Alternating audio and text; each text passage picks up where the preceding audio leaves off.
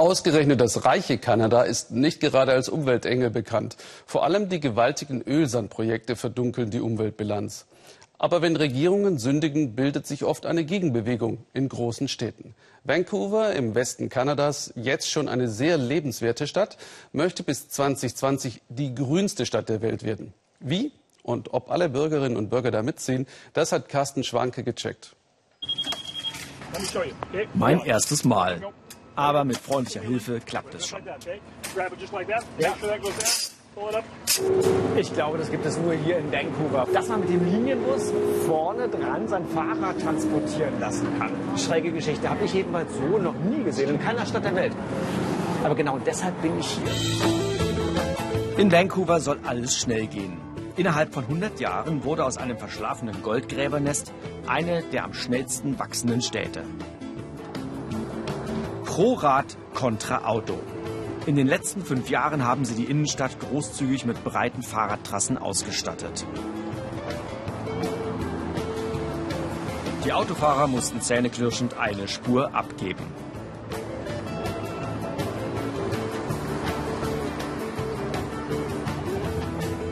Der Hafen, wichtigste Einkommensquelle der Stadt. Er ändert sein Konzept und wird sauberer. In Rotterdam oder Hamburg wird noch diskutiert, in Vancouver gehandelt. Diese Kabel versorgen Kreuzfahrtschiffe mit Strom vom Land.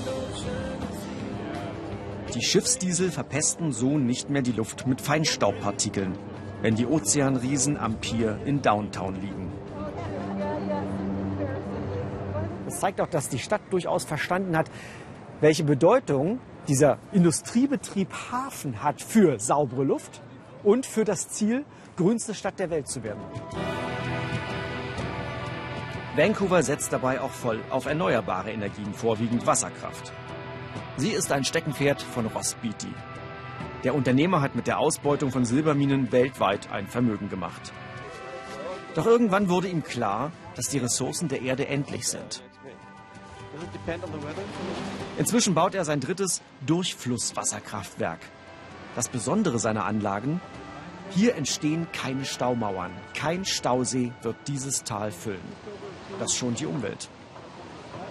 Doch für Ross Beatty geht es um mehr, wenn er von sauberer Energie spricht.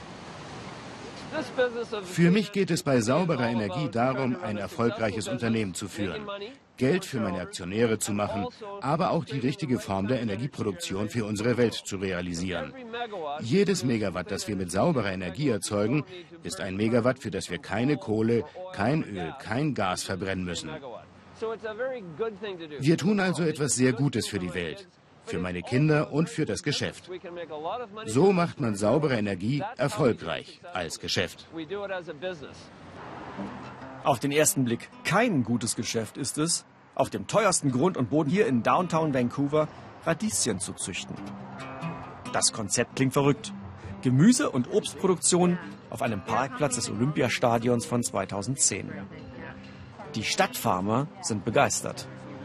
Sie tragen die grüne Idee direkt in die City und zeigen, wie ökologische Nahrungsmittel entstehen. Weg von Massenproduktion und Pestiziden. Wir brauchen nicht nur Parks und Picknickplätze, sagen die Öko-Enthusiasten. Gesunde Nahrungsproduktion ist mindestens so wichtig. Und die Stadt unterstützt das Projekt. Sie verlangt als Pacht für die Fläche nur einen Dollar pro Jahr. Die Erde für die Street Farms kommt aus dieser neuen Kompostieranlage. Hier wird in großem Stil Biomüll wiederverwertet. Was für uns in Deutschland zum Alltag gehört, für Nordamerika ist es ganz neu. Der Kompost soll dazu beitragen, das immense Müllproblem zu lösen und die Mülldeponien um über 50 Prozent zu entlasten. Doch erst seit diesem Jahr, seit 2015, wird der Müll in Vancouver überhaupt getrennt. Und ich muss hier meinen Kaffee noch immer aus einem Wegwerfbecher trinken. Alles klappt also noch nicht. Das Verkehrsproblem längst nicht gelöst. Staus sind an der Tagesordnung. Busse und Bahnen am Limit. Hier soll weiter investiert werden. Deshalb gab es dazu in diesem Jahr ein Referendum.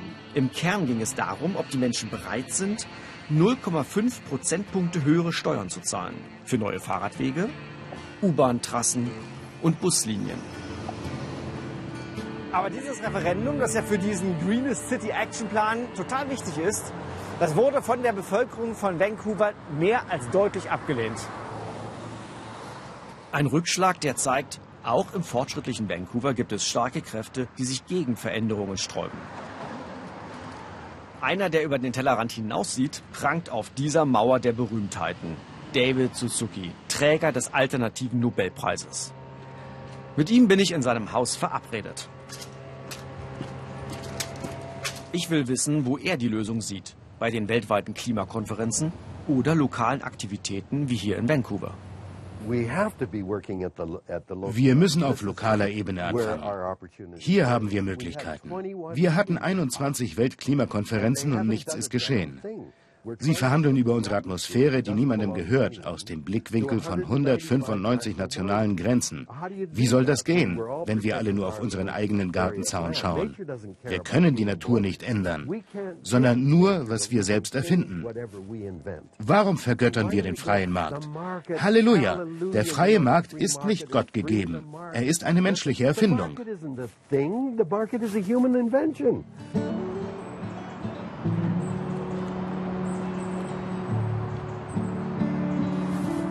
Dieser Urwald hier ist in Wirklichkeit der Stadtpark von Vancouver, Stanley Park.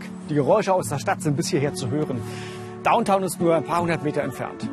Das zeigt doch, wie nah hier die Menschen auch im Alltag an der Natur sind. Und ob Vancouver die Nummer eins wird, die grünste Stadt der Erde, ist letztlich egal. Denn ihr eigentliches Ziel ist die nachhaltige Stadt. Null CO2-Emissionen, null Abfall.